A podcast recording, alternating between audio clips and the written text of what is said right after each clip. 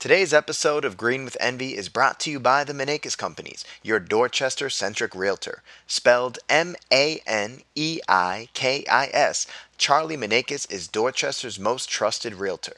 With 55 years of residency in Dorchester, Charlie has deeply rooted community relationships that help connect the dots to deliver trusted home buying and home listing services. Visit themaneikiscompanies.com to learn more.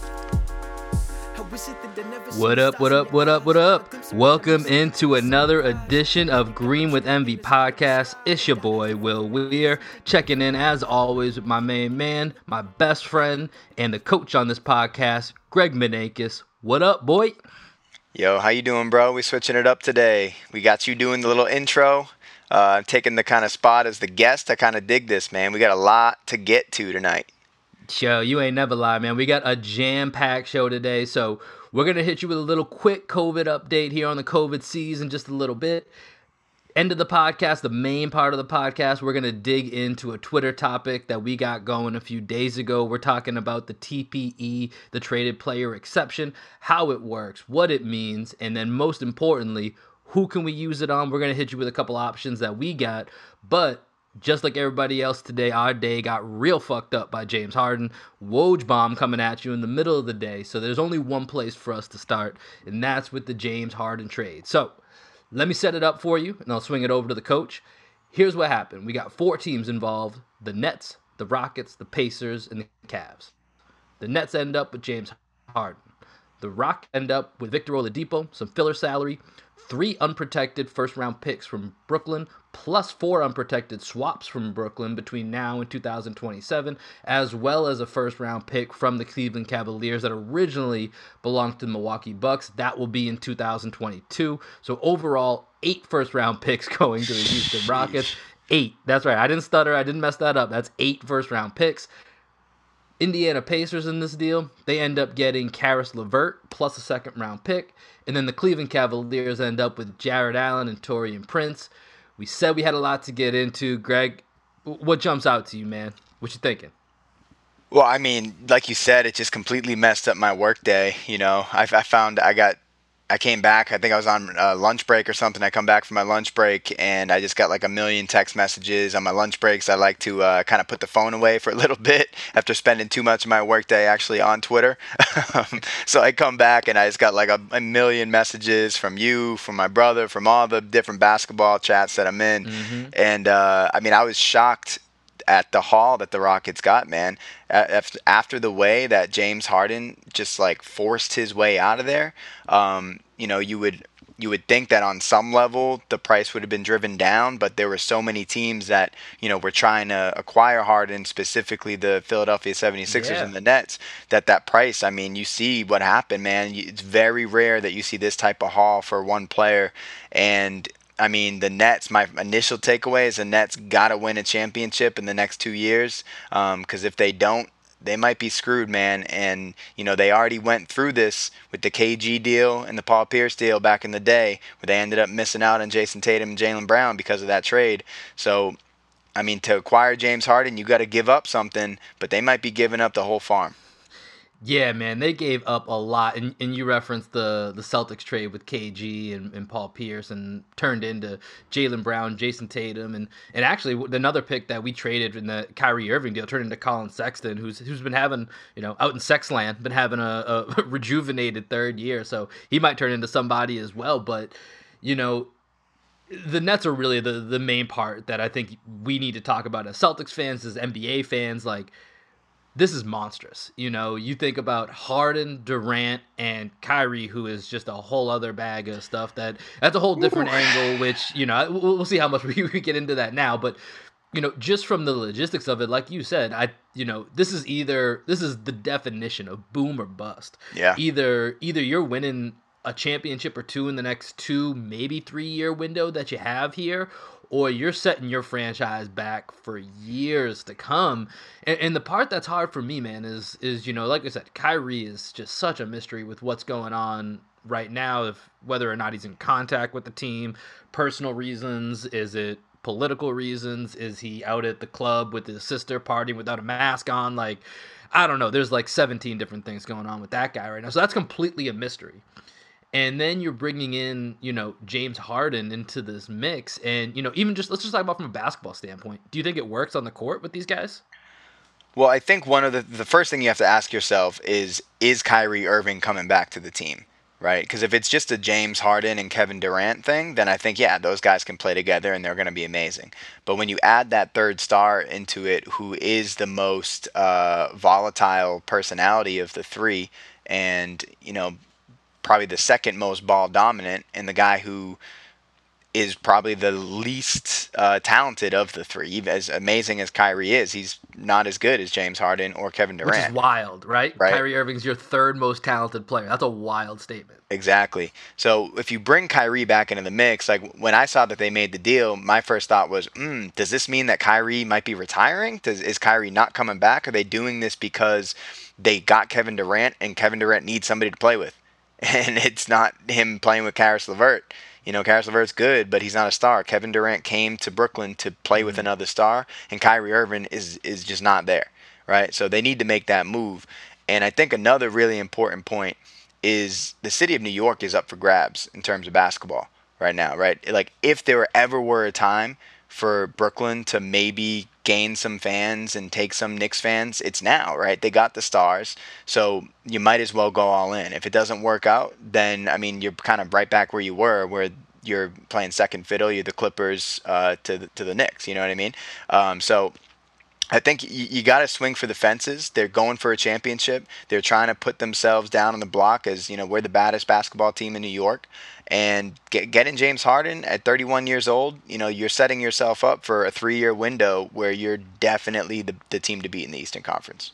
Yeah, and you know, I totally agree with the first thing you said. Harden and Durant is a very easy fit together. I mean, they're almost similar to before they made this trade and before Kyrie is doing whatever Kyrie's doing, you know, Kyrie and Durant, they fit together very well. And then you have the pieces around them. And we even touched on one of our early season pods watching, you know, the Nets against the Celtics early in the season and even a little bit of the preseason. Like, man, I don't even know if the Nets need to make this trade. I actually kind of like the way these other players fit in around, you know, it's you know, around Harden, or excuse me, around Durant and Kyrie at the time. You know, they all fit into these certain roles of, you know, LeVert was a clear number three. Dinwiddie could take over some some ball handling responsibility. He's out for the season anyways with an injury, but Joe Harris is the perfect you know, shooter that you want off of them to create space. Jarrett Allen's down there protecting the rim. He doesn't need plays run for him. So they had a team that probably needed a little bit more you know, wing or defense, defense either on the wing or in the backcourt as like, you know, a rotation guy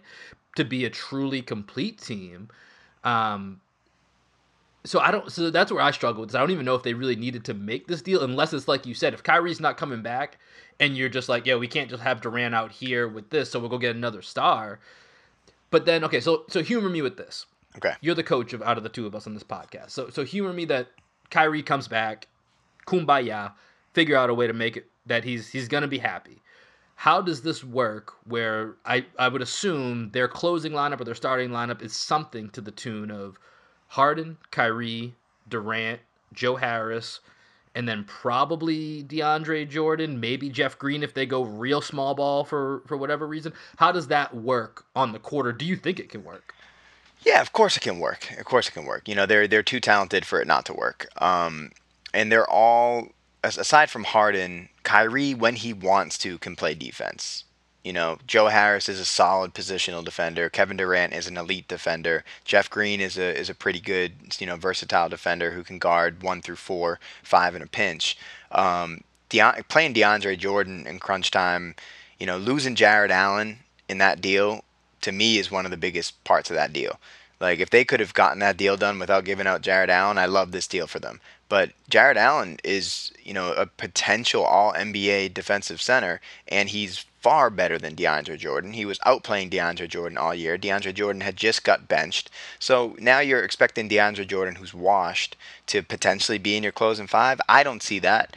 Um, I see them going with that small ball small ball lineup where they're relying on their offense to carry them and just Kevin Durant and Jeff Green to hold down the back line. And James Harden, once again, um, people know that James Harden can guard in the post, right? You know, especially with this extra 25 pounds that he got on him, uh, looking like My Big man Perk. had a pregame meal. Fit Ross. that was hilarious. Uh, yeah, but I, I think that they can make it work. You know, I don't think anyone's going to be able to punish anybody in that lineup down low. You know, so I, I don't think they have to worry about it. Um, if the Warriors could make it work with that lineup that they had, uh, I think that the the Nets can at least reproduce some of that if Kevin Durant is 100% healthy, which he looks like he is. Yeah, I mean, I think for me the biggest difference between this and the Warriors lineup is Klay Thompson and Draymond Green are all, sure, all for sure. defensive level, you know, defenders. So, you know, I you know I, I get what you're saying. It's it's it's not quite the same as a whole lot of buckets on that team, though. You know, I was I was joking around that you know I think all of their daily scores are going to be 150 to 145 now at this point. Like, I mean, offensively, I really think if Harden, Durant, and Kyrie just get together and say, "Yo, F it, we're making this work," like they like you said. They're too talented to not make it work. It's just a matter of mixing the personalities and who's willing to sacrifice what game to game, possession to possession. I don't know. It, it's gonna it's it's not gonna be easy. I don't think. Yeah, and you know, I, I as you were talking right there, I kind of just had this vision of a NBA finals or Eastern Con- Conference finals where they're all taking you know one shot down the stretch, and now it's your turn to shoot. Now it's your turn to shoot, and they get one possession where like Yep. they all get one shot and they all brick it. Um, you know, so I, I I definitely think that they're gonna face a lot of challenges. Steve Nash being a first time coach. Um, he's gonna he, he's in over his head, man. You know he's lucky he's got D'Antoni there with him because if he didn't, he'd be screwed. Um, it's it's gonna take a while for them to, to work out. I think that the the actual basketball fit is a little bit more natural than you know putting together the the initial Heatles team with Okay. Wade, LeBron, and Bosh. I think they just make a little bit more sense in terms of spacing. Um, and Kevin Durant, you know, he he he knows how to play off the ball. He's fine playing off the ball. So you know, as, as much as you want the ball in KD's hands, he still is one of the best players off the ball as well. So I think KD, you'll see KD playing off the ball a lot, and uh, the ball in James Harden's hands. And Kyrie, um, you know, he he can, he can play off the ball. He wants the ball in his hands, but he, he can shoot off off the catch as well. So I think James Harden is probably the best of the three of them with the ball in his hands. So I would imagine he's going to have the ball in his hands uh, in crunch time, and he's going to be making the decisions for them. Which I, I don't know if that wins you a championship, but I think that's the reality. Yeah, it's I don't know. It's gonna be fascinating to see the way that that all plays out. There's just so many different angles that are gonna play themselves out. It's gonna be something we talk about, you know, much more on this. So let's go to the other parts of this trade before we we move on for an update on the COVID Celtics. So the Rockets end up with Oladipo and eight unprotected first round picks between now and I believe it's 2027. Pacers end up with LeVert and a second round pick. Cavs, Jarrett Allen, and Taurean Prince.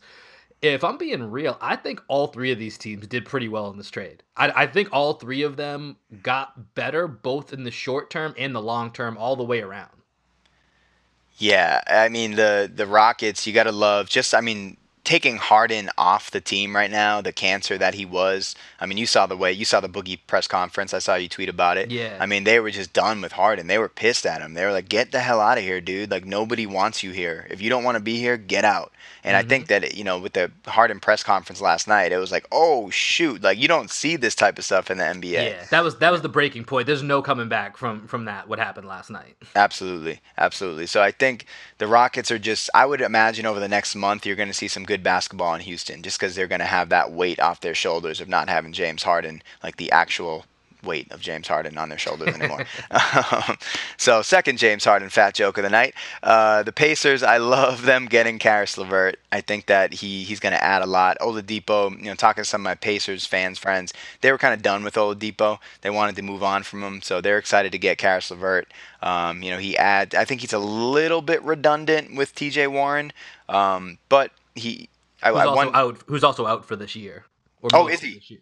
He's yeah. He I forget what the injury is, but he's out at least until maybe the playoffs. I think there's a chance he Okay. might come back around them, but he, but he's out for the regular season. Okay. Well, I. I missed that. So he's a great T.J. Warren replacement. great move by the. Pacers. Fits right in. Yeah. Uh, so yeah, I, I love that for them. And then with the Cavs, man, you get Jarrett Allen, who's what 22, 22. and Hook I mean that, that that dude. I was so impressed with Jarrett Allen. Um, I you know I didn't love him at Texas. I thought he was underutilized at Texas, and then in the league he's just been great, man. Blocking shot like highlight blocks at the rim, but he's also developed a great defensive IQ. He's got great defensive instincts, and I was impressed with his ability to to guard on the perimeter in the bubble. I thought he did a really good job moving his feet, and I think the Cavs stole one there, man. Yeah, you you mentioned on Twitter you were you were a little upset to see that the Celtics didn't you know, and we don't know obviously behind the scenes if the Celtics were trying to get in this. I, I mentioned to you that I saw her on uh, on Twitter a little bit that it seemed like as this deal became more imminent and that there was going to be a team needed to help facilitate some contracts, filler, you know, just make some of the logistics work. If there were a few teams that had called, but it was just a little bit too late. The deal was already done. Because if you look at this from the Cavs' perspective, they brought in Jarrett Allen and Taurean Prince, who's not you don't don't sleep on Taurean Prince. He's a, he's a rotation he's a guy. Yeah, yeah Torian, Taurean Prince is a real piece. You know, he's not he's not a cornerstone, but that's a real guy. That's a real mm-hmm. player that you know. As a Celtics fan, I'd love Taurean Prince in our rotation. That'd be freaking fantastic. That would yeah. be that would be amazing. So they get those two guys, and all they really gave up was a little bit of salary filler in, in Dante Exum, and then they gave away a first round pick that wasn't even theirs to begin with, and it's the Bucks. The Bucks are going to be the Bucks just locked up Giannis. It's for 2022. They're good as long as Giannis is healthy. That that pick is going to be you know number 26 or later. So you're giving up a pick a year or two from now in the late 20s, and you're getting a 22 year old Jarrett Allen and Taurean Prince, who I don't know his age, but I know he's not, he's also pretty young as well. And you get two really nice pieces, and you barely gave up anything. That's a great move by the Cavs. I, I don't understand how they did it. They swindled it, man. Like, right. I might. I mean, it might just be timing. I think it could be right time, right place. Because you know, like when we look at it from a Celtics perspective, shit, I would definitely give up our first round pick this year or, or, or, next year and throw in I don't know who, who I don't know what Dante Exum was making, but who's our filler? We got to throw in Carson Edwards, you know, or something or whatever it was. Yeah, to, I mean Dante Exum's not any better. I mean, when was the last time you heard Dante Exum's name? Yeah, exactly. That's so. I mean, I'll give up a non-piece and a late first round pick, and I can get Jarrett Allen and Taurean Prince. Yo, where's the paper? Sign me up. It's, it's it's frustrating, man. It's really frustrating. I, I that was a great move by Cleveland. That that future's looking bright in Cleveland, man. With Sexland and uh, Jarrett Allen now, uh, I I think that they're putting themselves in position to be a pretty good squad moving forward. Yeah, they got a lot of big men. I'm sure they're going to make another move, a couple moves here throughout the season. I don't know if you know they had a hot start. They're falling back to earth now. They're they're under 500. We'll see. Uh, Who's their center? Drummond. Uh, it's Drummond, but they also have Larry Nance. They got Kevin Love. They let go of Thon Maker. I think they have one or two other guys there. Um, so they do have a little bit of a um, of a clustering going on there at the big man spot, but they might be able to get some value out of it. I don't like Andre Drummond, I, but I think there might be someone that will throw you something for him. He's on an expiring contract, so yeah, something to keep an eye on. Before we move away from this and head into the uh, COVID Celtics update, I got one question for you. All right, what would what would you rather if you're the Rockets? Are you happier with these eight picks, or if you could have worked out a deal to get Ben Simmons? Eight picks. Okay. Yeah. Yeah, picks. Um, I, I don't know that Ben Simmons works with the roster that they have right now anyway. And, you know, he hasn't been the game changer that I, you know, we, we you would hope he would be 10 games into this season. Um, he, he hasn't shown that much improvement. You you want him to have his own team, but is the Rockets roster that he would be going to the team that you want him going to?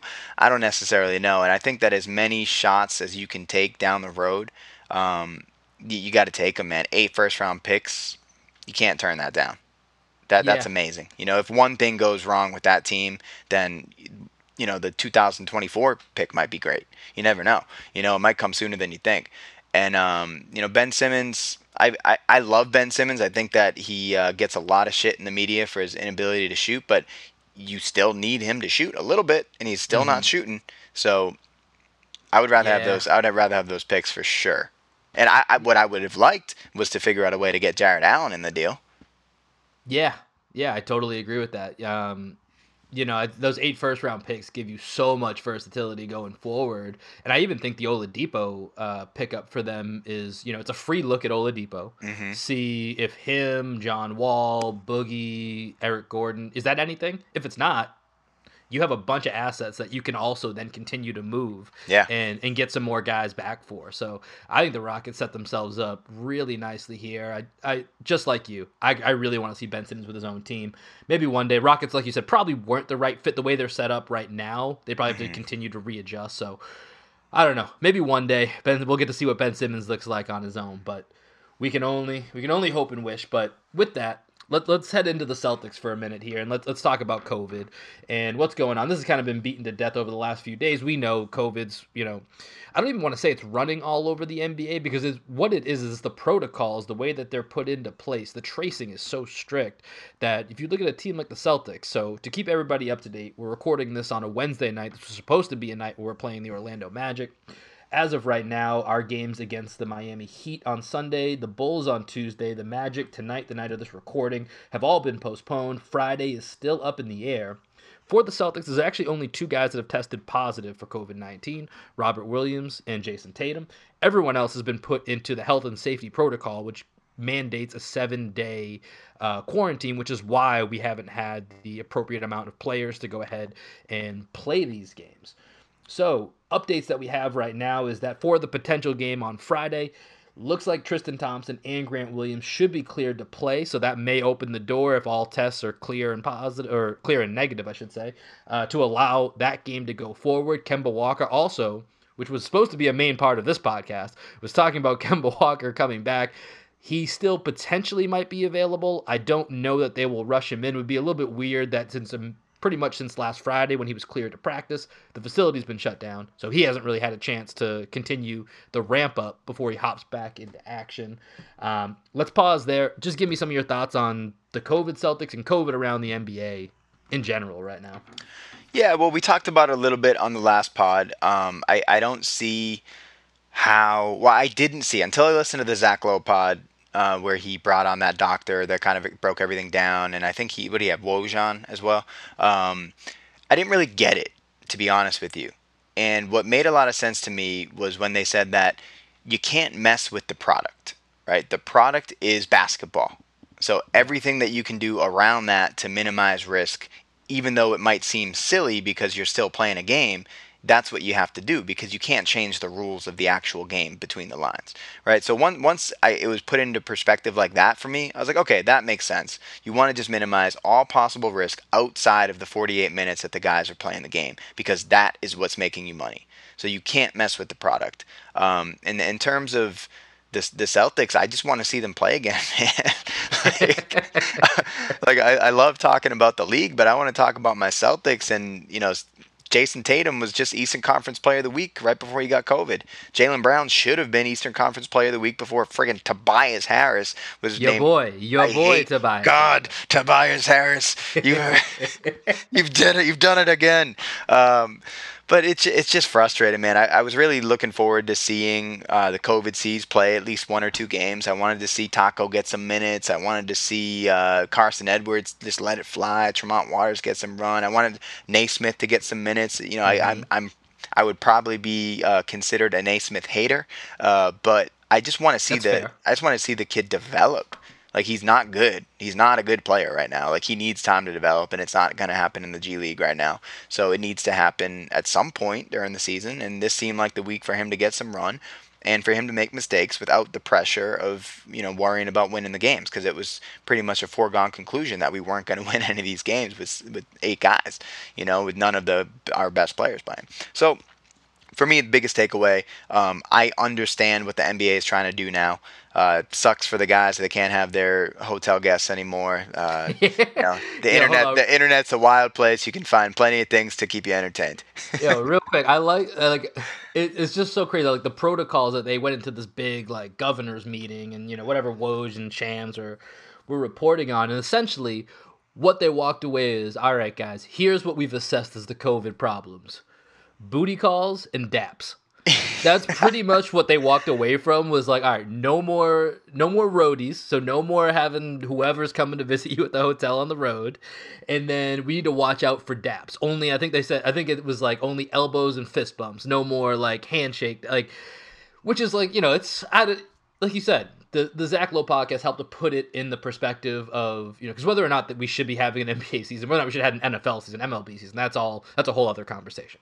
They're having the season. We're using that as the as the parameter. That's the product, and so the NBA is doing everything they can to try and just control you know they, they can't stop the product but they can try to do their best to control everything outside of that and that's why you see you know these tight protocols they're they're testing twice a day and i think part of that podcast they talked about teams that are quote unquote high risk might even start testing three times a day mm-hmm. and it's mm-hmm. all about just cutting down that length of time in which it may go from negative negative to positive and yeah. catching that ideally before you know they've already had i think a seth curry situation where he was mm-hmm. on the court they found out as positive to pull him off and you know it's it's it's getting messy it's getting slippery you know i i'm really surprised that they didn't walk away addressing more of the roster size issues and, and anything in, in regards to that portion of it mm-hmm. because i think that's where you know mlb and nfl have an advantage just how large the the roster sizes are um and so I know that they've expanded a because there's no there's no G League besides the G League bubble they're setting up, which you can opt in or out of, and so that's why we have Taco and Tremont con- constantly being uh, available to kind of switch in. So there's 17 spots, but you know it, it feels like they need even like a second set of reserves that are you know isolated to a certain area. Maybe it's a pool that the entire league pulls from, or it's like a localized. I, I don't know, man. I'm like I like that. You know what I'm saying? I think that could be kind of cool. It's like there's like these 20 designated guys that are, you know, they're in a, almost like a practice bubble themselves. So they're already in the testing protocols. And then when called upon, hey, the Celtics have seven people. Let's get J.R. Smith and uh, Alonzo Trier to Orlando so that they can play on the Celtics for the night, like or for the next week. You know, whatever. Hey, I don't hate it. I mean, it's a war. It's not. It's not a great solution, but it's a. It's a solution to have more warm bodies. Yeah, and uh, you know we we, we kind of joked that the big three could be a cool uh, pool to to to pull from. But if there were this bubble going on, right? Say it's the G League, okay, the G League bubble that's happening right now. When that bubble is going on, all those guys are going through these protocols. It would make sense for the NBA to be able to feel good about pulling one of those guys from that bubble onto a roster if needed, right? What doesn't make sense to me is to just add more guys to the roster because the more guys you add to the roster, you're just like increasing the variability right. of they can't travel. If they travel with the team, it, it ruins the whole exactly. the whole point of it. They have exactly. to be like so. That's why I was saying a pool that the entire NBA can pull out of, or the, my other thought is you have you know three spots of guys that are legit like you know very much like a like in football where you have the practice squad they don't mm-hmm. travel to the games but they you know they live in Boston they you know go in and out of the whatever the protocols are they train at the Waltham facility yeah. and then they don't go on the road trips but they're already in the protocols they've been tested they've been cleared should they need to then get on a flight to go somewhere you know at least they're already good to go at least up to that point they're good to go um, I don't know. There's going to be a few hours to, you can't account for between then yeah. and they get to the game, but I think that gives you at least a little better chance to get these games. And if the plan is to just keep, you know, putting our head down and plowing forward. Yeah, you might not get the most talented guys, but you would definitely have people like really talented basketball players that would be willing, like Isaiah Thomas for one, that would be willing to just like quarantine themselves if it meant they got their chance in the NBA again. You know what I mean? So it there you would obviously have some other players that would probably break the protocols and do whatever they wanted to do and mess things up. But I'm sure there are, you know, at least 20 really good basketball players out there that you could say, "Hey, would you do this? Would you 100% quarantine yourself if it meant that you could get called up to the majors yeah. at at certain point? You absolutely could find people that would be good enough. You know, just as insurance, and that would be cool. Just to, that would be a really cool story. Like that one guy on the Lakers a few years back who was like, in, like in his 30s and yeah, got that was, like one was, like, chance tutoring. to play. He was like tutoring yeah. as like a side gig to make enough money and play in the G League. And then yeah, you know, that guy was an awesome story. Yeah, so like you would get cool stories like that, and obviously it, it wouldn't be the best basketball, but it would at least still be basketball, and the season would go on, and um, you you would get some some cool content out of it at least. Yeah, I think it's an idea. We'll see. I I, I don't think this. Uh, I like your uh, idea though. Yeah, thank you, man. I appreciate that. I, I, I, felt pretty good about it when I threw it out on Twitter the other day. So we'll we'll see what happens. I mean, I, this isn't going to be the last instance of hey, you know the, the league's in trouble. We gotta we gotta think about are we gonna pause? How are we gonna adjust? I mean, you know they have it built in where we haven't even released the second half of second half schedule of the season yet. So they have some buffer room. So I hope the NBA takes advantage of that and, you know, they've done such I think they've actually done a pretty admirable job up to this point with given all the circumstances. From the bubble was a huge success to, mm-hmm. you know, trying to make this work right now. You know, there's there's going to be bumps along the way. That's all it is. We'll deal with it as it goes. But let's talk about some more fun shit.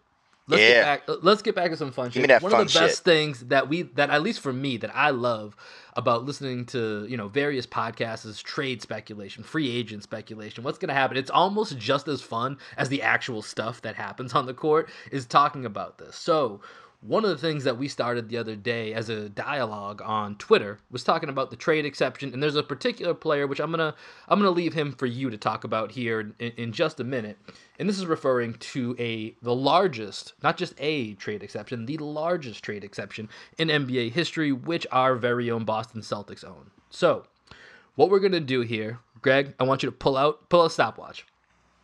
Typically for Twitter and Instagram, they let us upload two minute and 20 second videos. I'm going to attempt right now to try and explain what is the TPE, how it works, and how we can use it in the next two minutes and 20 seconds. All right, you, you ready, ready, my dude? You see, you see it? We got, we got YouTube, we got video content right here. Let's go. All right. All right. Give me, give me, con- a, give, give me a three, two, one, and then I'll, I'll get into it. Okay. Three, two, one. Don't fuck up. All right, the traded player exception, or the TPE as we call it, is generated from the Gordon Hayward signing with the Charlotte Hornets in this offseason. The traded player exception is worth the exact amount of Gordon Hayward's first year salary with the Charlotte Hornets. That equals out to 28.5 million for this year. So, what does that mean? What can the Celtics do with that 28.5 million? Can they go ahead and go out and trade for Bradley Beal with that 28.5? Let me break your hearts real quick, Celtics fans. No, we cannot. So, the trade exception itself works by itself. You cannot add it to any other contracts to then be able to take on and receive uh, salary above that $28.5 million mark from other teams. So, therefore, you cannot take that exception, combine it with Marcus Smart in some delusional world, and then receive Bradley Beal back in a trade. That doesn't work, and it's not just for the trade exception reason. However, something you can do with it, you can split it. So that 28.5 million can be used on one player, it can be used on two players, it can be used on three. You just can't exceed that 28.5, but you can break it up and use it in smaller bits and pieces. What do the Celtics have to give up if they want to use this trade exception? The Celtics must give up something in return. Can't just accept a player if a team is trying to get off them and give them away for nothing, which for one reason or another that doesn't actually really make any sense for a team to do. So the Celtics must give up at least a draft pick or a player contract, or it can be a combination of both. The benefit is that, unlike in normal trade circumstances, that you do not have to match the incoming salary with what's going out. May have heard something about a hard cap. How does this affect the cap and us being taxed? Right now, the Celtics have 19.6 million to work with before they hit any type of tax. So, what that means is between that 19.6 million, 28.5 million, anything that comes in over 19.6 million, the Celtics would be responsible for that salary plus a tax that they would get hit with. So, if you have some player that's worth, oh, let's say 22.6 million, you would want to find a way to throw in 3 million into that deal outgoing so that you can go ahead and take that back and avoid the tax. We'll talk a little bit more about that later. And finally, it's the 40 uh, year old version rule. If you do not use it, you lose it. One year to use it, or the Celtics lose it. They can use it now or in the offseason, and then it's good to go. Time. Two minutes, twenty-one seconds, but you got to count in reaction time, you know. So like, may, you might you may make good on that. That was, was good close. though, man. It was close, man. It was close. It was close. Nice job. Nice job um, yeah, ho- hopefully everybody understood that, and hopefully you were taking your notes, and uh, now you understand what the traded player exception is. I think I hit just about everything that I wanted to in there. The cap stuff gets a little murky, so I didn't want to go too far down that, but I did want to let people know that there is, you know, that 28.5 there's a little space in there in which it, it, the player that's coming in could cost us more for these tax implications which i don't know enough about to go too deep into so we won't we won't dwell yeah, on but ba- basically basically what i take from that, right? Because I was trying to wrap my head around it as you were as you were talking. Because I, I I didn't feel like I had hundred percent understanding until you just so eloquently told us in two minutes and twenty seconds.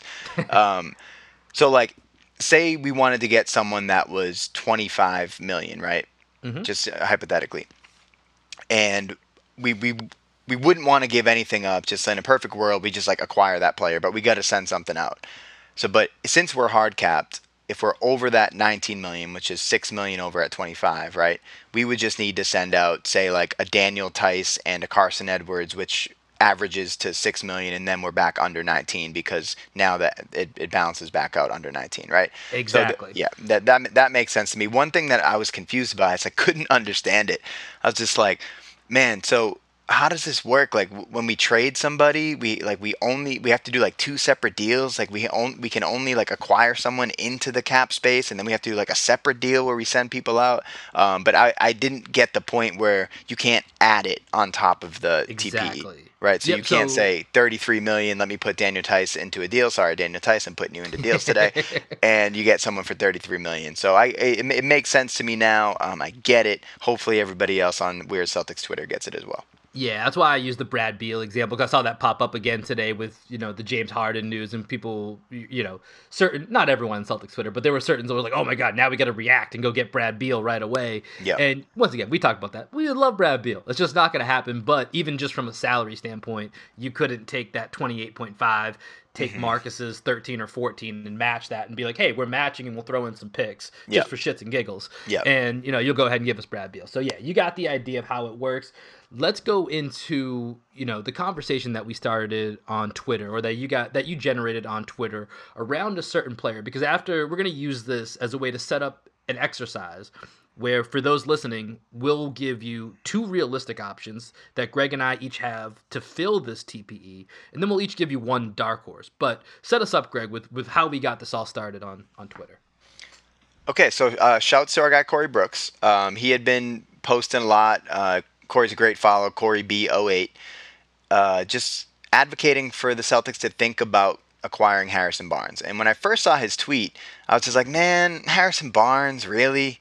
Like, he he's okay, but we're we, we're trying to get something to replace Gordon Hayward. Like that's where my mindset was at, and I feel like that's where a lot of Celtics mindsets are at. Like we need to get something that feels like we're trading Gordon Hayward for that thing, right? But we need to kind of stop with that mindset and just say, okay, we lost Gordon Hayward, but we do have this TPE where we can acquire someone that can help us out. So we've been networking with other bloggers and beat writers from different organizations, and we reached out to a bunch of Kings people regarding this idea of the Celtics using the TPE on Harrison Barnes. So, like like I said, I, I, I wasn't initially sold on the idea because I think Barnes is overrated. But then I thought about the role he'd actually play for the Celtics, and I started to change my tune a little bit. You know, we don't need Barnes to be a star, just another star in his role. So if people want to get equal value in the TPE for what Gordon Hayward was, there just isn't any out there uh, who can provide that, honestly. And if you want that level of player, uh, you're probably going to need to give up something real. Um, and no, I don't consider Aaron Nesmith real.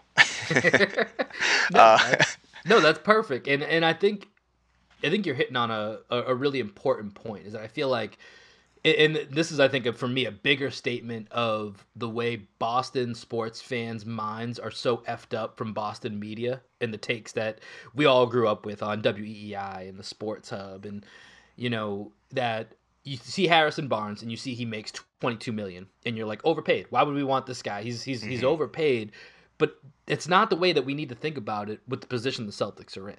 Mhm. You know, we don't have any cap flexibility pretty much for the next three years with the Jays contracts kicking in, Kemba's contract until the player option, and we're gonna have to make a decision not this offseason but next season on Marcus Smart. So just really between the four of them, and given the fact that the cap's likely not going up for a little bit, given all the revenue lost in the NBA, we're not really gonna have a ton of cap space to work with. So if we're bringing in a guy that yes, the Sacramento Kings overpaid to have him come in and be at the time what they thought was to be a lead scorer or a second scorer for them them. But if we're paying him something that we're not going to have access to after this year, after this trade exception expires, and he's going to be our third or fourth scoring option, and that's the role that we need him to play. The, the money don't don't worry, don't get hung up on on the money. That happens way too much with Boston sports media, and I freaking hate it. I don't like listening to bo- local Boston sports media. They frustrate me. And you know, just a, a quick example: uh, Al Horford's first year in Boston Mm. You and I, we, we live in Austin, Texas. So so we're down here at the time.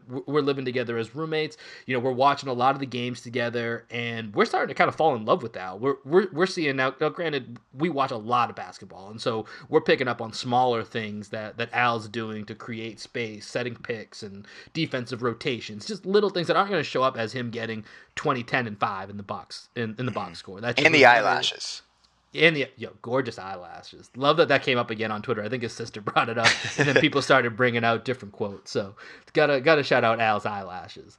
Um, but and so it developed with like Lou Merloni and like a few other like Boston's for that you know Al Horford overrated and and I really think that that shit seeps into a lot of Boston sports fans and it's and it sucks because it takes away from how you can really look at a player because we went back to Boston around the playoffs that time talking to two of our best friends who are who watch a lot of basketball they're knowledgeable basketball fans and I remember you and I were blown away that them and almost everyone else at the local bars did not like Al Horford. Mm-hmm you know, we were removed from that bubble and we came in like, yo, this is awesome. Al Horford's been great for us, but it's that weird disconnect of this guy makes this much money, he must do this. He mm-hmm. must be this person. And I think, especially with this TPE, you got to back away from that and you can find that there's real value out there. I think Harrison Barnes is a great example of that. Yeah, and for those of you that haven't, and I, I also put a, a, blog post up. So if you want to see all these ideas kind of broken down in an article, um, check out the Celtics Noise blog. You can uh, find that off of our Twitter account. Um, so Harrison Barnes, like he, the last memory I really have of him as a player is that uh, NBA Finals where he was just like absolutely miserable, especially uh, towards the end of that series. He ended up averaging nine points per game, but he's really matured. You know, he, he's a veteran player now. He's averaging 18 and seven on 43% from distance. He gets to the line five times a game, which would be tops on the Celtics. We have a real issue getting to the free throw line. And he only takes 11, 12 shots per game, right? So that's great value and efficiency. He also, and, and I was talking about the role he's going to be playing, he's going to be sitting in the corner knocking down three point shots. He's a career 40% three point shooter. And this year he's been on fire from, from the corner shooting over 60%. Um, so he, he's kind of had some, if you look at his numbers throughout his career, he's kind of fluctuated from his shots from the corner. But I think the type of shots he would get with the Celtics are going to be wide open three point shots, and he's going to knock those down. And I, I you know, I, I keep imagining when Kemba comes back healthy, Jayson Tatum setting screens for Kemba Walker with Jaylen Brown and another shooter in the corner. And right now, that other shooter is either Marcus Smart or Semi Ojeleye, and I would rather it be Harrison Barnes. You know, you got to stop Easily. thinking about Harrison Barnes replacing Gordon Hayward and think about who he's replacing on the current roster. Like that's that's the key. And to that point, I mean, Gordon Hayward wanted more, and you can see how he's performing in Charlotte. Bomb. He deserved he, he deserved more. He deserved more. It just he kept getting injured. Like it's not anybody's fault. You know, he kept getting injured. Jaylen got better. Tatum got better. We brought in Kemba, who was a third team All NBA. Like, it's not anyone's fault. And, and he he's right. He, he's he's not in the wrong to want a bigger role. He can clearly handle it. He's doing amazing in Charlotte right now, and it's slightly painful to see because I really wish that you know we could have paid him. We could have overpaid him 34 million to keep him this year. That would have been our best option. But you know who's probably you know more content in that role is a guy like Harrison Barnes who can like you said, sit in the corner. He can wait his turn. He's not going to be as, you know, he's not as needed to handle the ball. We don't need him to, to handle the ball as much. We want the Jays and Kemba to be the ones handling the ball. We want the ball in their hands. We want someone to be able to support them. You know, so if they have an off night, Harrison Barnes can be a guy that can be our number two scorer on a night. He can be our number two scorer in certain lineups. He gives you a lot of versatility. You know, I think he's just a guy that's a real perfect fit if you just peel back the layers and you can remove the price tag that goes along with it. Which, by the way, for for the record, he would be three years and it's descending value, so it goes from 22 to 20 to 18. Which, if you're getting value out of that guy, the issue with contracts like that is if you're getting a guy like, you know, Nick Batum or you're getting a guy that just cannot. But like when we picked up Gerald Wallace in the in the Nets deal, just to have him sit on the bench and throw inbounds passes at the end of the game, which was the one thing he was oddly good at.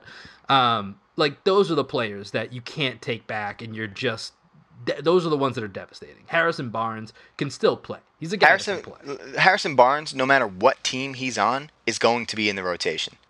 Exactly. On any team in the entire league, Harrison Barnes would be in their rotation. Like I don't, I don't understand this hate on Celtics Twitter. Just like, oh, Harrison Barnes can't play. Harrison Barnes can't play. He absolutely can play.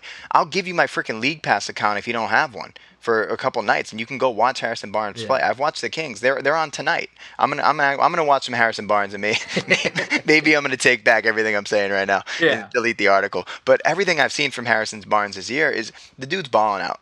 He's Bono. He's a hard worker. He's a great culture guy, great locker room guy. Celtics fans would love him. Um, just don't expect him to come in and worry about what Lou Merloni has to say, right? Just accept him for what he's going to be. He's going to be a fourth or fifth option that probably will be in our crunch time five, but on some nights against certain teams may not. And it, it's it's just that simple. Um, one thing, dude, quick Gordon Hayward point, and I know yeah. you and I talked about this over the summer. I just wish the Celtics could have found a way to keep Gordon Hayward and get rid of Kemba. Like if we had to choose between one of them, especially knowing what we know now about Kemba's knee, I mean Gordon Hayward, man, Marcus Smart at the point guard, Payton Pritchard, do you see what you see out of him? It's just like, man, Gordon Hayward is balling out, and I would have loved to see him um, almost running like a point forward for us. I thought I think that would have been really cool to see. Um, that's just one thought I had. I had to put it out there. You don't have to respond to it, but um, I, I just I love Gordon Hayward and I wish him the best. Yeah, I mean, I, I, mean, obviously, I talked about it earlier too. Gordon Hayward's having having a great year, but I, I don't think that that particular situation at the time, I think it would have been very shocking if it had gone down. Oh, for sure. For I'm just saying, uh, hindsight's 2020. Um, and one more point I want to make about Harrison Barnes.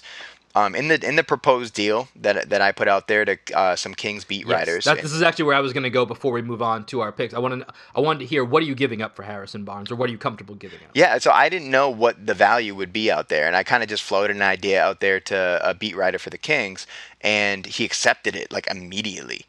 And the deal which was, I was shocked by. I was shocked. the deal was Nesmith, Ojeleye, and Theis, right? And if that's all you're giving up to get Harrison yes, Barnes. Please yeah, absolutely. Absolutely. And the biggest one, okay, first of all, Nesmith can't play. Right? You have a three year window with Kemba at the point guard, and Aaron Nesmith does not fit into that window. So if he doesn't fit into that window, you can find another Aaron Nesmith at some point down the road. Like it doesn't have to be Aaron Nesmith. Yeah, yeah if you are attached to the guy, whatever. Like he, he's not going to make a difference in in the next three years. I'm sorry. Um, and if he does, I'll eat humble pie. I want him to. I just don't think he's going to. Um, Semi has been great. He's been a revelation but this is the first time in Semi's career that he's ever played consistent basketball. So, like, what would you rather have? A guy that's like a borderline all star in Harrison Barnes who knows his role and has been doing it for a decade, or Semi Ojeleye who's done it for 10 games? You, you want Harrison Barnes. Third, Daniel Theis would hurt a little bit to lose. But we have a logjam at the big position. We got Robert Williams who needs time to play. And Brad Stevens just looks at Daniel Theis and says, I want to minimize my risk on the defensive end. Daniel Theis does every single thing I want him to do despite his size limitations. So I'm going to play Daniel Theis because I trust him. I know he's going to be in the right spots. He's going to communicate on defense. Robert Williams isn't the communicator and positional defender that Daniel Theis is. And Brad Stevens prefers some guy that's gonna he, he prefers the known quantity, mm-hmm. right? And right now Daniel Theis is a known quantity. But with Harrison Barnes coming into the fold, Harrison Barnes, first of all, is pretty much the same size as Daniel Theis. Daniel Theis is an undersized guy. Yeah, he's, he's like playing yeah, and he's playing power forward for us right now in the double big lineup, which everybody on Celtics Twitter hates. So if you hate the double big lineup, like what is Daniel Theis offering to me right now when Robert Williams, everybody would prefer Robert Williams to play. So mm-hmm. if we get rid of Daniel Theis, that forces Brad Stevens to play Robert Williams. Or maybe he plays Grant Williams. Who knows with Brad. Yeah. But another thing, Grant does so much of what Daniel Theis does, you know, and he's younger and he, he's a better shooter. Um, he was the guy that everybody was just like, why did you take him out of the game in the Eastern Conference Finals when he was covering Bam Adebayo? And you saw in the, the last game against the Heat, we put Grant Williams on Bam Adebayo. He was our pretty much our main Bam stopper, stripped the ball from him like three or four times, which he had done in that game six. And he put Theis back in the game because he just loves Theis. And we just need to rip the freaking blanket away from Brad Stevens and say, dude, stop playing Daniel Theis so much. He's nice. Theis is nice, but let's play some guys that can actually raise the ceiling on this team. And Daniel Theis does not raise the ceiling. I'm done. All right. So I I, I like that. I, I like that. I'm done. that's that's the smoothest transition that we could come up with. So let's let's get into because I, I, think another part that we got to keep in mind here is that the Celtics are giving something up with this TPE. There's something that's going mm-hmm. out, whether it's picks or players. There's something with that, and so you know that was part of my pushback was was for the Kings you know, and I don't want to go down this too far, but I, am not sure that Semi or Theis have a ton of value to the Kings, but it really depends on what their goals are with this trade. I get Nesmith; he fits into a younger timeline. Halliburton, Fox, if they still are into Bagley. Bagley's kind of question mark at this point, depending on where they're going. Nesmith, I think Nesmith and picks is probably more what they're looking at. But the point is, picks the young guys, semi enticed, those are kind of the areas in which something is going to be attached to this TPE going out. So let's get into a couple guys that we think are realistic targets. Uh, I'm going to give you the, the option to go first here. So we're going to give two realistic options, then we're going to give one dark horse option that we don't necessarily think will happen, but it's just something interesting to think about. Uh, we could go a couple different ways with how we approach that. We'll see. Give us your first option. Okay. Well, um, this actually was a late addition after the James Harden trade. I just figured Houston's probably blowing it up. So PJ Tucker. Um, Ooh, okay, okay, this is interesting. PJ is 35 years old, only making about seven and a half million dollars. Um, so one benefit to add in PJ is you still have a significant portion of your TPE to use if you want to go ahead and get a mm-hmm. second player. So I really like the idea of adding PJ Tucker within the t- part a part of the TPE, um, and I think that would be a really cool deal. And I don't think you'd have to give up much to get him. Um, I think the Rockets are probably going to want to go towards a youth movement now and probably clear their team of all the Harden era assets. So you know, you he definitely can play in our closing five, and he's used to playing off the ball and sitting in the corner. Um, I don't think it would take much to get him. I would imagine like a Carson Edwards, Javonte Green, and a second round pick for PJ Tucker might do the trick. You know, I don't think you're going to have to give up much unless some other team comes in and offers a a first round pick or something like that. Yeah. But I don't I don't see that happening because he's 35 on an expiring deal. So uh, PJ so Tucker's my first be, guy. I, I, love that pick. I love that pick, and he's the guy that I have down to mention. I didn't put him as one of my options only because it's a very small portion of the of the TPE, so it's something that we could easily do and fit in. It's just a matter of is there because because he's only eight million, I think that there will be competition for him being yeah, on the market. And there's sure. already and there's already Twitter going around with him being potentially on the market, but tonight, okay. you know. So I, so I think that would be the only issue is that I think if you look at our our picks, which we only control our own, they're all late first round picks that we that are, are our own picks. We don't know anybody else's picks. Um, and then the young guys, Semi Theis, like I, I think that there's a good chance if they're I don't have a team in mind, but I think someone could come in and maybe you know come over the top and maybe offer a little bit more value if they think yeah. PJ Tucker's that piece that even if it's a year rental, but it's a piece that they need for their championship window mm-hmm. um, that they could come in and get. So, but I like that pick though. I like that pick. I, I I had him in mind for a guy who maybe I'll talk about um, in a little bit, so I'm gonna I'm gonna save that. But first guy I'm gonna talk about here is Otto Porter Jr. from the mm, Chicago Bulls. Okay. So I think the number one thing we just talked about, you know, the preface of the contract amount is to freak people out. This is to set Celtics Twitter on fire if they do.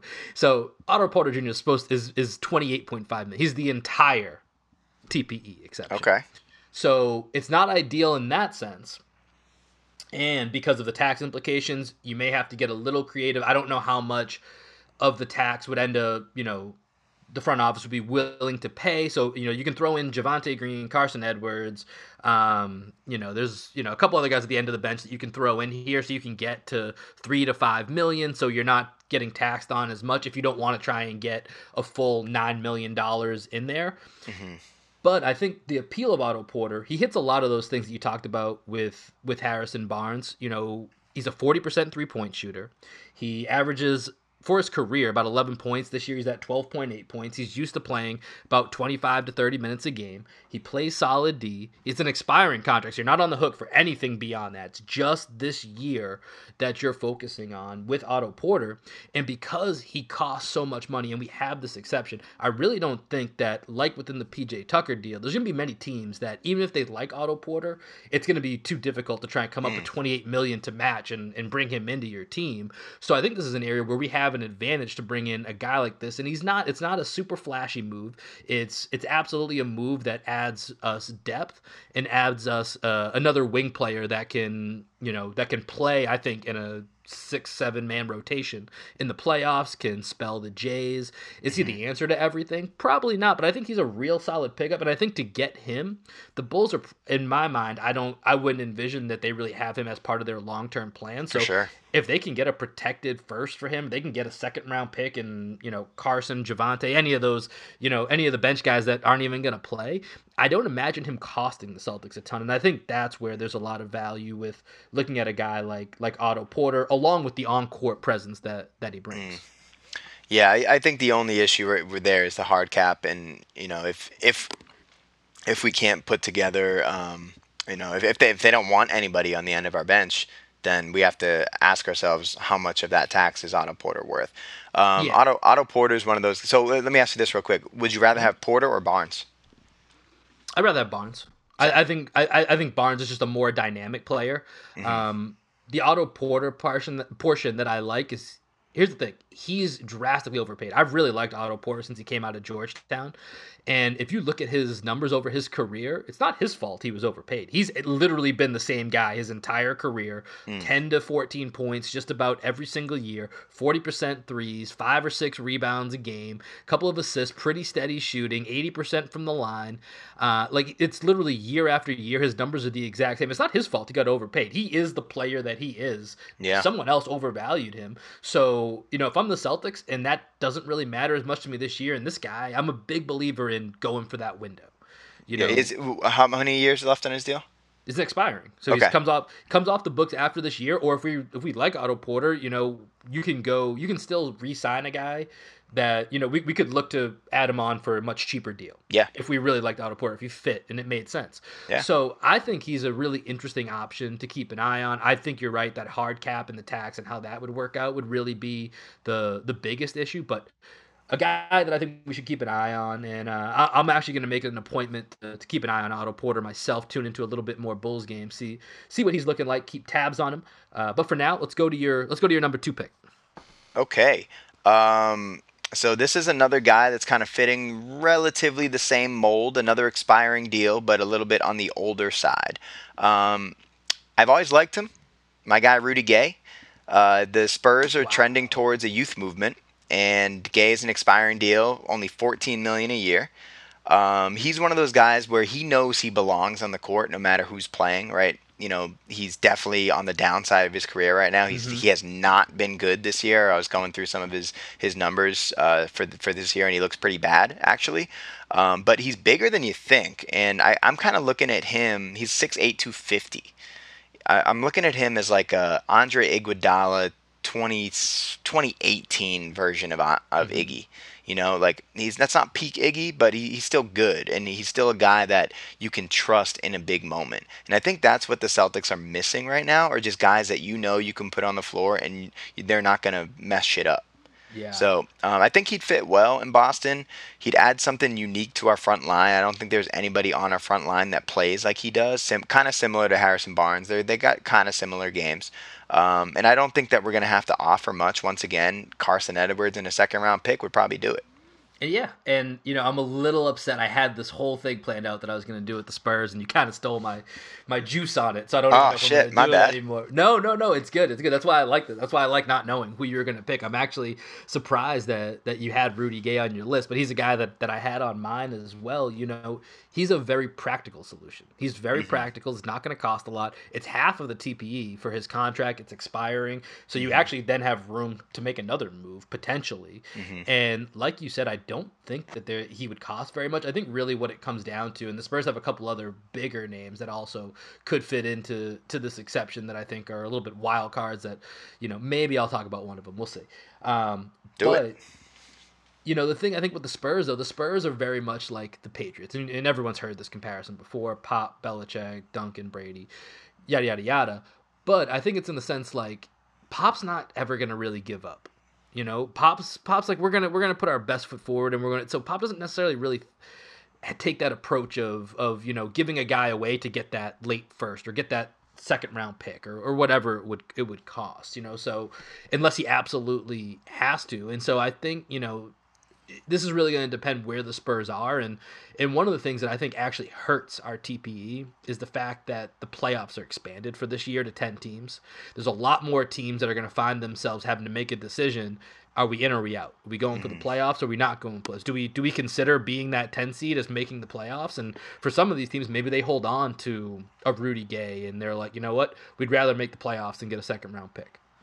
You know, I don't know. So I think that's a an interesting, you know, plot line that's going to play out throughout this year to see how that affects what teams are selling at the time. But I think yeah. Rudy Gay is a very interesting practical option half the TPE. He's not going to be, you know, kind of similar to Otto Porter. He's not going to be splashy. And when you said Andre Iguodala, I was looking through Rudy Gay stats earlier. That's exactly what I was thinking. He's kind of similar to to an Iguodala.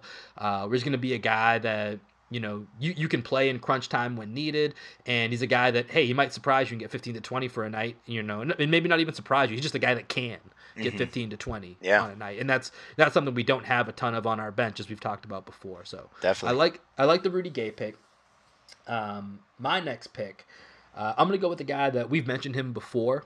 Uh, I'm going to go with JJ Redick. And JJ Redick, I think, is interesting for a couple options. He's having a really rough start right now. If you look at his numbers, I haven't had a chance to watch some of the Pelicans games. I know from what I've I've been hearing, the fit's a little bit weird just just on that team in general. People are trying to to figure out is it Brandon Ingram's team, is it Zion's team, mm-hmm. is it both their team, or, or, whatever they're trying to do. Eric Bledsoe and Steven Adams really mess up a lot of the spacing that they're trying to create that you would like to have guys like that to have. But you know, JJ's off to a real rough start. He's actually under thirty percent from three, but being the shooter he is, I can't imagine that that's a real trend. It's a slump. It's not a not a yep. not a real trend. His lowest points per game since 2009, but He's only 13 million. He's expiring. I think the Pelicans also fall into what I just said about the Spurs. Where do they see their season going? You know, is this the season where they're like, we got to get in the playoffs, we got to get Ingram and Zion experience, or is this, hey, if we can get you know an additional late first to help build our youth movement, or if we can get you know, I don't know who the Celtics are willing to give up from that younger group. You know, I wouldn't give up probably Pritchard or Williams, but if you you can easily talk me into Grant, Romeo, or or Nesmith or something like that to get JJ Redick, you know, something like that. That I can definitely be talked into. JJ being, you know, we've wanted. I've definitely wanted a sh- like a pure knockdown shooter, where mm-hmm. you have Kemba, Jaylen and Tatum really operating with the ball in their hands, and then JJ's just shooting around all over the court, flying off of screens, or even just spacing the court in the corner, and he's just a knockdown shooter. JJ, you mentioned this before. JJ's a guy I totally trust. If he were to end up with the ball in his hands late at the end of the game, and you're like, hey man, you're taking the shot because he has has the shot. JJ is a guy I I would feel very comfortable Absolutely. taking that shot. And that's that's a guy that in the playoffs I'm willing to trade what I, I really like Grant Williams. I would probably trade Grant Williams for, for JJ Redick. I don't think that's mm. that crazy of a statement, especially with all like you mentioned, we have we have a log jam at the big spot. We have other bigs that can fill different roles. Um, it would be something that I would do. So I think JJ Redick's real interesting and, and when you brought up PJ Tucker, because of the 13 million for JJ Redick, that was my other inclination was, yeah, maybe there's a way we can string together this TPE and get JJ and a guy like PJ Tucker. That'd be so, nice. You know, so I, I, that's why I was I was really intrigued with you bringing up PJ Tucker. But what do you think about JJ? Yeah, I, I, like JJ. I don't know that I would give up uh, Grant Williams for him. Um, I'm I'm pretty high on Grant. Uh, but I, you know, I would give up. Uh, I don't, you know, I, I don't even know that I would give up Nesmith, or I, I feel like it would have to be like semi. You but know, why would like, the Pelicans do that? Because what's JJ doing for them right now? What's I mean, but what's Semi doing for them? He's a, he's an expiring contract that does nothing. I mean, JJ I mean, he's he's younger. Uh, he he plays defense. He's shown a little bit of promise shooting the three. Um, you know, he's definitely made strides. He's someone that. I think that you you could at least talk yourself into of taking a look at. Like maybe maybe he didn't get the right opportunities in Boston. You see what he's doing with a little bit more chance this year. Um, Grant, obviously, they they would want to get a better player than Semi. Like Grant is probably the guy that they would want, or like a Nesmith. But I would I wouldn't give up on Nesmith that quickly for a rental of JJ Redick. Um, I think if you're gonna give up Nesmith, you need someone that you can kind of lock in over the next couple of years, like the Harry Barneses of the world, um, or the next guy that I'm gonna bring up. But um, JJ would be nice. He'd be nice on the Celtics. Um, he's a great chess piece for Brad at the end of games. You know, just bringing him in in a, a ATO bring Redick off the bench, so he's sitting in the corner or running off a screen as misdirection. Um, so he's definitely someone that I think would raise the ceiling of the team. I just don't know what I would give up to get him. Yeah, I mean, for me, I just I just really believe in that window, and I don't think you get a ton. Even though it seems like that window is always going to be open. Just ask the Oklahoma City Thunder. You know, ask Yep. the Magic back in the Yep. day. Like, you know, am I going to lose sleep if you know? I, I I don't think I'm not really worried about anybody on our. I think on our bench or on our young core that we're talking about turning into a star and really back like damn we really fucked that up you know what i mean Yeah. like if, if jj can be that guy like you know you think back to the championship the celtics won and i was thinking about this earlier today as we're doing this research three really important guys that that we ended up having were just three veterans that you know weren't splashy james posey pj brown sam cassell all played very important roles in that championship run.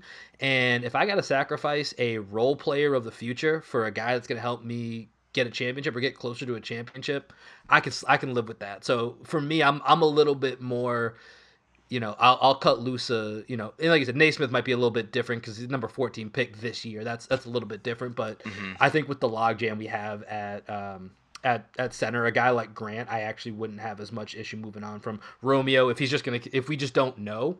You know, I actually like Romeo when I have seen him, but you know, I wouldn't I wouldn't Romeo in a second round pick or something. That wouldn't wouldn't bother me. My, my point is I'm, I'm a little bit easier to let some of these guys go for a true veteran that can help immediately, especially with where the our real core is is Jaylen and Jayson. Yeah, yeah, that that's fair. That's fair. Um, all right, so last one. We are running a little long. We're running a little long on time here, so we'll, we'll make this quick. So our dark horse picks here um, is a guy that we have argued about on previous pods. Uh, most recently on our pod with Raul Takahashi. I, I knew this was gonna be your guy from the moment we set this up. I knew this was gonna be your guy. really? Yes, Say the name. Zach LaVine, mother. Zach LaVine, baby. uh, he's only 25 on the books through next season. Um, and I think that what you would be asking Zach LaVine to do is just play a very specific role coming off the bench and just lighting shit on fire. And that's all he would that's all you would need him to do. You know, he, he you're not trying to force a square peg into a round hole and say, uh, Zach LaVine, like you gotta be like a defensive stopper. We need you to play this like efficient basketball. It's like no, we need people that can score off the bench, and Zach LaVine is a really, really efficient scorer. Um, so I would love to see Zach LaVine get onto this team. He's on the books through next season, um, and I think once you get that asset, you know, as an expiring next year, you could then flip him if it doesn't work out. So I like that idea that you know we we have him for this season and next season as that future asset. And you know, I'm high on Zach LaVine, and I want to see him in a new system. Um, and I, I think that it would be pretty cool, man. So I so despite our you know disagreement on Zach LaVine, Tyler Herro, whatever, I don't dislike Zach LaVine. I actually don't think we would have enough to get him. What, what do you think that you know using this TPE? What what are the Celtics sending to the Bulls that makes this appetizing to the Bulls to do? Because I totally get from the Celtics perspective, this is an easy slam dunk, and I actually think you know there's there's a good. I would give up a good amount. I just I just feel like there's probably gonna be other teams that come over the top. So what do you think the Celtics are putting on the table in this hypothetical? I'm going to be completely honest with you. I haven't thought it through. but but uh, just thinking off the top of my head right now, I would say you probably have to give up Romeo and Nesmith to start. Yeah, I think that's. I mean, Okay. Um, so you give up Romeo Nesmith. You probably throw in. I don't know that you have to give up a future first. Maybe you do. I You just do. not You think so? I just don't think Zach LaVine is necessarily in the Bulls' long-term plans. That's the thing. Um, and I don't know how much trade value he has around the league. So you get Romeo, who I'm high on. Like I would be fine if the Celtics don't end up getting another wing and we wait for Romeo to come back to see what he can do. I really like Romeo. Um, so, but I, I, I would I would like to have Zach LaVine on my team. So Nesmith, Romeo, and you got to give him one more young asset. So you probably got to go. Uh, you probably got to go Grant. I mean, honestly, like I like if I'm Or- the Bulls, I think I mean I think I think Payton Pritchard's being discussed. I think Hell Williams no. is being discussed. I think Nesmith is being discussed. I think picks are in the conversation. Like, like I think out of like Lob, PP, Grant, Romeo, Nesmith, and picks, it's either two or three plus two or three from from each of those groups is what I think. I think you're over. at. I think you're overvaluing Zach LaVine's trade value on the market. I don't. I mean, dude, he's still young. The dude just put up 45 points the other night. I don't. I'm not even a Zach LaVine guy. Like, I don't even really like Zach LaVine. I That's think fair. what you're saying for the role that he's going to play for us, it's awesome. But I mean, I think someone would come over the top. And I mean, the picks that we're offering are all late first round picks. Yeah. Uh, I really like Rob Williams. Payton Pritchard, I really like. I don't know that I would say either of them jump out to me as stars, as, the, either of them having star potential. Nesmith's a project. Romeo keeps getting hurt. Grant Williams seems destined for a very versatile role guy, but that's all you're getting. So you're getting 75 cents on the dollar with all of these and then some late first. Like honestly, I think it might take all that whole that whole grouping to go ahead and get Zach LaVine or close to it. I really do. Like I, I like I don't think they're just gonna give up a dude that's averaging twenty. What is he averaging this year? Twenty seven points a game, twenty five points a game. Like you're not just gonna give that up for a couple role players and some late first, in my opinion. That's that's fair. That's fair. What if what if we threw in Tacko? Well, then yeah, you gotta you know how much jerseys you're gonna sell with Tacko, just just for having Tacko on the team. Yeah, I'm kidding, to do that, Celtics Twitter. I'm kidding. I don't want to trade Tacko. But no, I, I, would- I wouldn't trade Payton Pritchard. Actually, I'm, I'm super high on Payton Pritchard. I know that Celtics Twitter's like losing their shit over him, but Yeah. I, I think that this kid is probably going to be our starting point guard when Kemba Walker moves on. No, I, I love him too, and I think he's he's the main guy right now out of our young guys that, that I would hesitate to put into a deal unless I felt very confident that this player is going to go ahead and, and, and put us over the top. Everyone else I can be talked into, and I think hey, if they end up being a solid player, I can I can live with it. I really like Payton Pritchard as well. Uh, it would have to be for somebody that I'm convinced like this is the missing piece to putting us to a championship because I think you can find other Payton Pritchards out there. I think it's going to be easier to find a guy like Payton Pritchard than it is to find a guy like you know even a guy like Zach LaVine that can score 25 even if it's not on a great team. That's really freaking hard to find. Yeah. So you know we'll see. But let, let me give you a, a- my dark horse candidate, and I actually don't even know who I'm going to say right now because I got all thrown off by by your picks. So. I, I was all set. I had it all set up. I was gonna I was gonna come in with a shout out to Shea Serrano and Eddie Guerrero talking about I lie, I cheat, I steal. I'm gonna play my cheat card, and I was gonna say I was gonna give you the whole San Antonio Spurs because I think they have three interesting guys. You already brought up Rudy Gay, two other guys that I think fit in there, and I don't know that, especially one of them that I don't really love, but I just think is an interesting wild card. So let's just throw it out there. Can I get- can I guess? Talk about it. Yeah, I mean you probably know at this point, but yeah, go. De- ahead. DeRozan and Mills. Well, not Mills. I was gonna say Aldridge in DeRozan. Okay. And so Aldridge is the guy. I think that's a complete wild card. I think well, Aldridge is a wild move that I I've talked myself in and out of it over the last night or two, and you know he can still score. He's still productive, but defensively, I I have a lot of questions with him. He I just hate the way he runs. He runs Yeah. very awkwardly. Um, you know, Yeah. we were talking about with Tacko how it looked like it was so exciting seeing Tacko run an athletic way the other night. Yeah. Like Aldridge is kind He, of going back. he looks like he's mode. playing like whack a mole with his feet.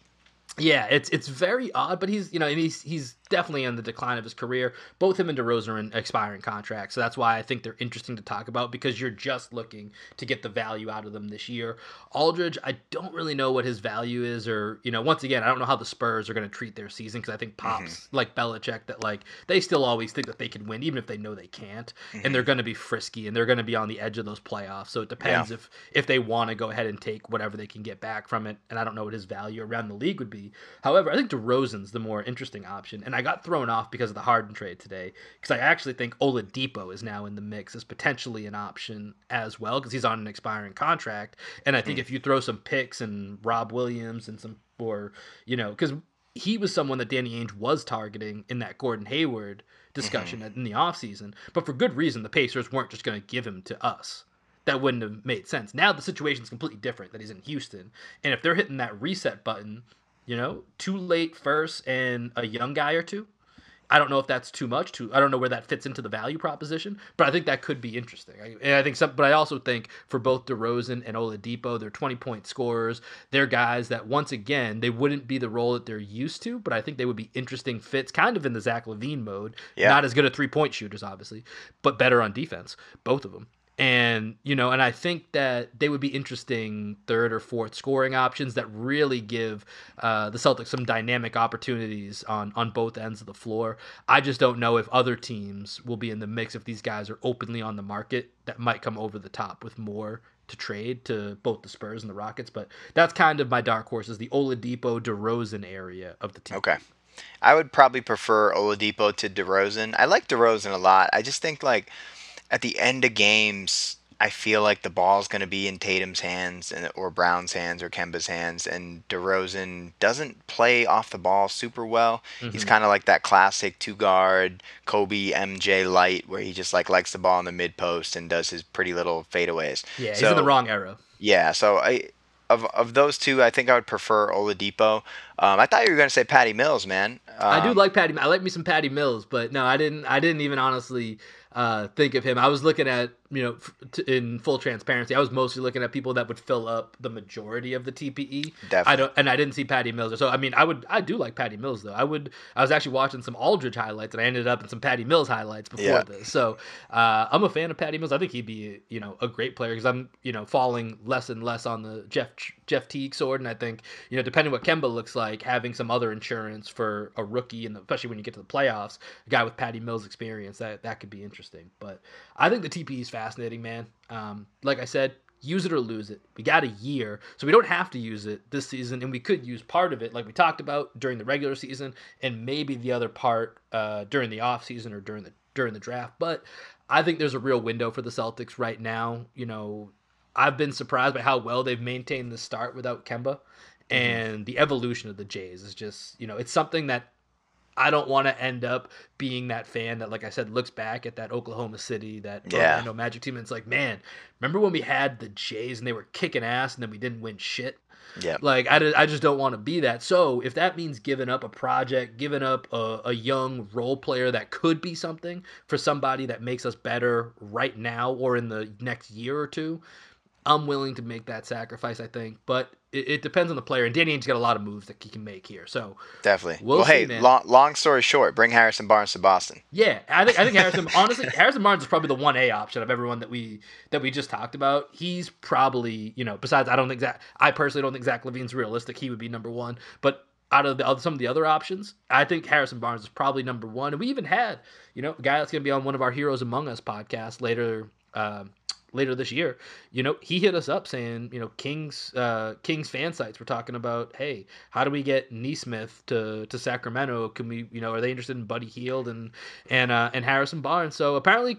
Kings want well, Nesmith. We're we're lukewarm. Real, real quick, I know we're I know we're going super long. We might have to split this into two pods even, but I think you know I, I, I posted another trade to uh, King's Twitter and I said Nesmith for Hield straight up, and they said yes. They were like absolutely they they're just done with Buddy Hield. But the more yeah. I thought about it, I don't think Buddy Hield fits on the Celtics. He he wants the ball in his hands. He's he would need to come off the bench on this team. Mm-hmm. Um, I I don't think that he would accept that role in Boston. Uh, maybe maybe if you put him in a winning culture, he changes his tune. Yeah. Um, but the more I thought about it and the more I read how much King's Twitter was just like get him the hell off of this team, I was I don't I don't want that problem. He sound, it sounds like a bad guy to have in the locker room. You remember when we saw him in Vegas? you were pretty messed up that night. I don't know if you yeah, remember. Yeah, I don't. I definitely don't remember this. yeah, but he he, he also uh, didn't. He wasn't comporting himself very well that night in Vegas. I was too busy trying to find some Stromboli's. All right, man. Let's uh let's put a bow on this. This has been a ton of fun. Um, I'm excited to see what happens. Hopefully, we get back to some basketball uh, coming up on Friday against the Magic, so we can have some other content that's actually based around real basketball that's happened over the weekend. No doubt. Um, we do we do have a new Heroes Among Us Volume Three that's coming out this weekend, talking on some New York Knicks basketball. The Knickerbockers are back. Uh, we got our guy Matt Liptak coming in. Gonna be pumped for that, man. We're signing off here, man. You know the deal. Black Sheep Optimist playing you out. Peace. Peace. off and you took off your clothes. I should be coming down by now, but I won't.